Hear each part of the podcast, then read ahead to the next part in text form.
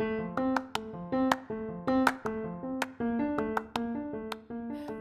だけの家族会議こんばんは。こんばんはこんばんは。と上田家の家族会議、えーなんと第2回目ということで、今日はあのついに長女のアスカさんがですね、初登場ということでよろしくお願いします。はい、よろしくお願いします。長女のアスカです。もう前回ね初回から入れなかったもんね。でも途中でもうお姉ちゃん疲れちゃってもう寝るっていうことになって、疲れ果てちゃってもう、疲れ果ててね入れなかったね。残念だったけど。そうもうなんとか今回はもうね、あの間に合うことができてよかったです。うん今ね。今日本ね、あ、うんかぶったがなもう あのズームを使ってこの収録をしてるんですけどなんかお姉ちゃんが何やらすごいこたつに入りながらなんかねリア充してきてるよね。そうこたつがちょっと手に入ってあのまあアメリカでなかなかちょっとこたつ手に入れるの難しいんであもうこんなチャンスはめったにないからもういただけるならもういただいた方がいいなと思ってこたつもらったらやっぱこたつってすごい快適だなと思ってもう大満足ですね。いいなぁ 今もうじゃあこたつからお送りしてるわけだよね。もうこたつからお送りしちゃってますね。もうお姉ちゃんの家ねにな遊びに行ったらボストンの家とは思えないもうカラオケもあってちゃんと大きなテレビもあってこたつもあってってねもういいなーってそうねもう本当に少しずつ少しずつ何年もかけてもうでもなんか自分で昨日も言ってたんだけどあの私、まあ、あの旦那さんと一緒に住んでるんだけど自分たちで買ったものってなんか変なマットレス1個ぐらいであと全部もうちょっとずついただいたものなんだよね。いいよねボストンいただいたり拾ったりいただいたり拾ったりはできますね結構。こたつはどういう経緯でもらったもらってきたの？こたつはあの旦那さんのお客様があのもう使わなくなったんであの欲しいんだったらあげるけどどうかしらっていうことであの座椅子とこたつセットをあのいただいてきちゃいましたね。あらあとこれこれは。そうテレビとかもあのもともとずっとテレビ持ってなかったんだけど一回あゆみにあげたんだけどそれももうどっか行っちゃったんでしょ？なんか他のルームメイトがススーッと持ってっちスゃったんでしょーッと持っていっちゃったね。そうなのよ。そういうことがあるのよ。ボストンは。そう。まあ恐ろしいね。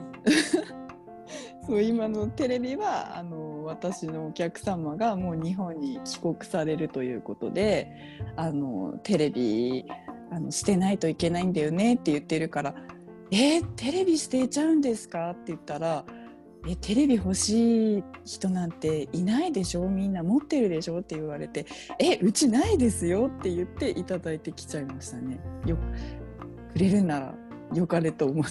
すごいあんないいテレビをへそうなのよもうなんか本当それはラッキーでしたね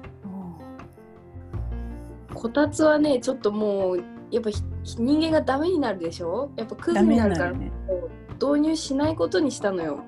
こちらは。あでもなんか若い人はその方がいいと思う。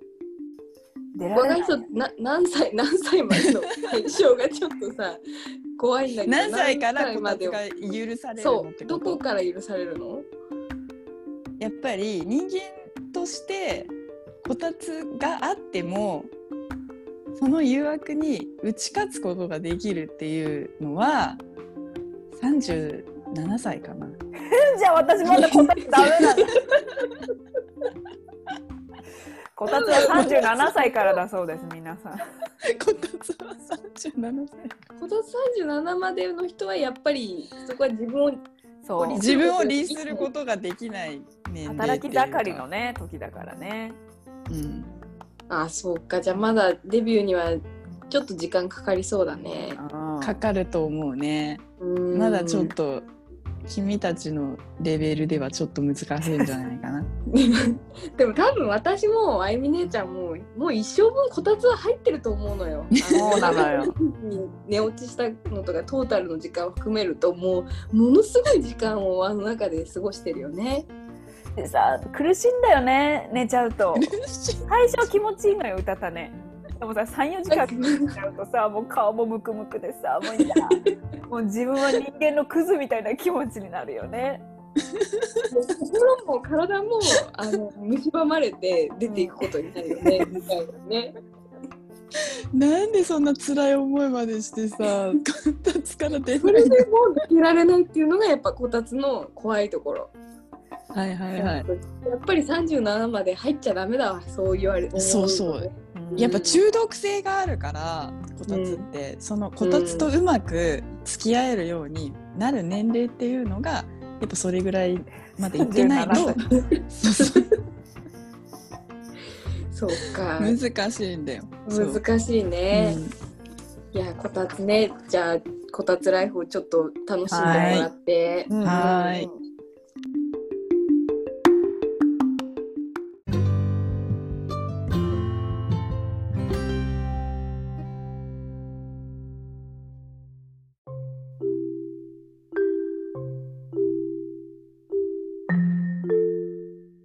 そしたらですねあのこの第1回目のラジオに思った以上に反響があってあのお念願のお便りの方がですうねうん届いたので、ちょっとそのお便りの紹介をしていきたいと思います。えっとまず1つ目があのペンネームかよさんからです。うちはでもしかすると もしかすると もしかしてだけどもしてからしてだけど、うん。我が家のリーダー我が家のリーダー我我が家のが家のボスからじゃないでしょうかそれ僕から実はそうですねボスからですね。お便りをいただきまして、えーあかね茨城の魅力を教えてっていうお便りをあのペンネームかよさんからいただきました。ありがとうございます。お母さんありがとうございす。ます。ということでちょっとその茨城の魅力についてちょっといろいろ調べ回ってきてもう周りにも聞き回ったの茨城住んでるから。でもやっぱりねちょっともうどんな世代どん男女も問わずもうみんなねあの困っちゃう。ないんだって茨城の魅力困っちゃう。ないぜないって言われちゃってもうはいはい。どうしようもないから、そういう謙虚さっていうところかなそのうん。県民性。それと茨城はもうダメなんですっていう、うん。その謙虚な姿勢っていうところはすごく魅力的なところだと思うわけですよ。はいはいはい。人に魅力があるのね。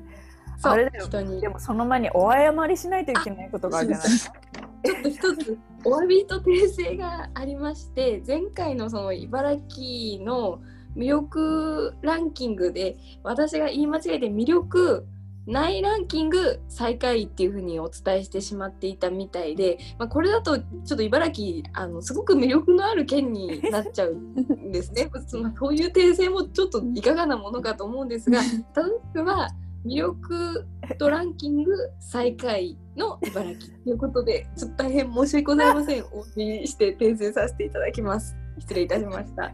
悲しいよ。悲ちょっと悲しい悲しいよ本当にいいところなんだけどね。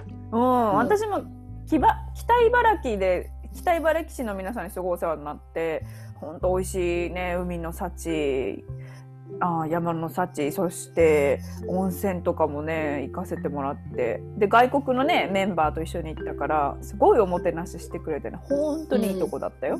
うん。そういいところなんだよね。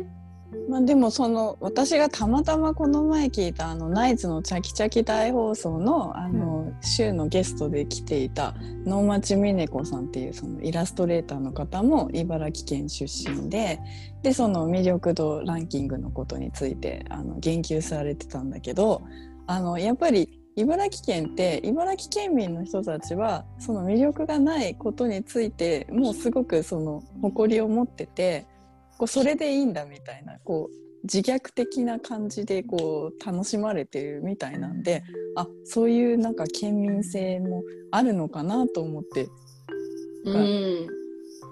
そうもうずっとそれでやってきてるからね最下位としてやってきたやっぱ誇りもあるからうん、そう簡単に魅力なんて、まあ、語ってたまるかっていうところも多分あるんだろうね、うんきっと。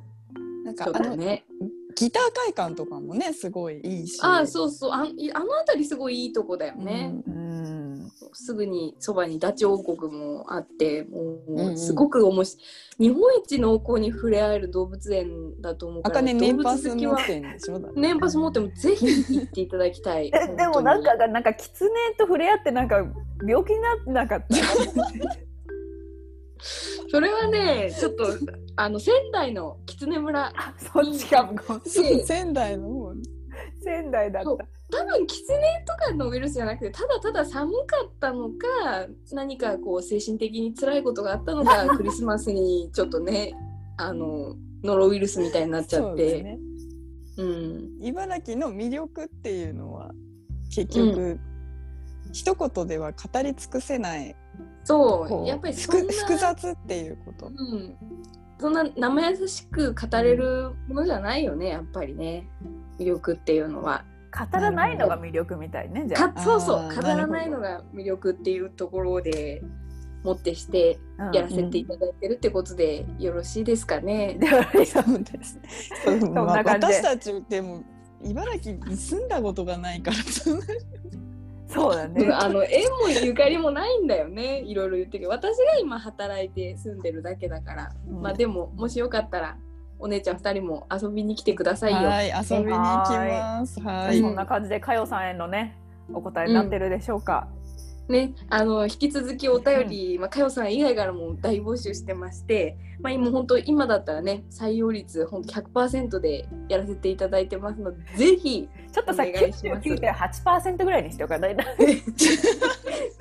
なんかもしすげえ変なの来たらさ困っちゃうから。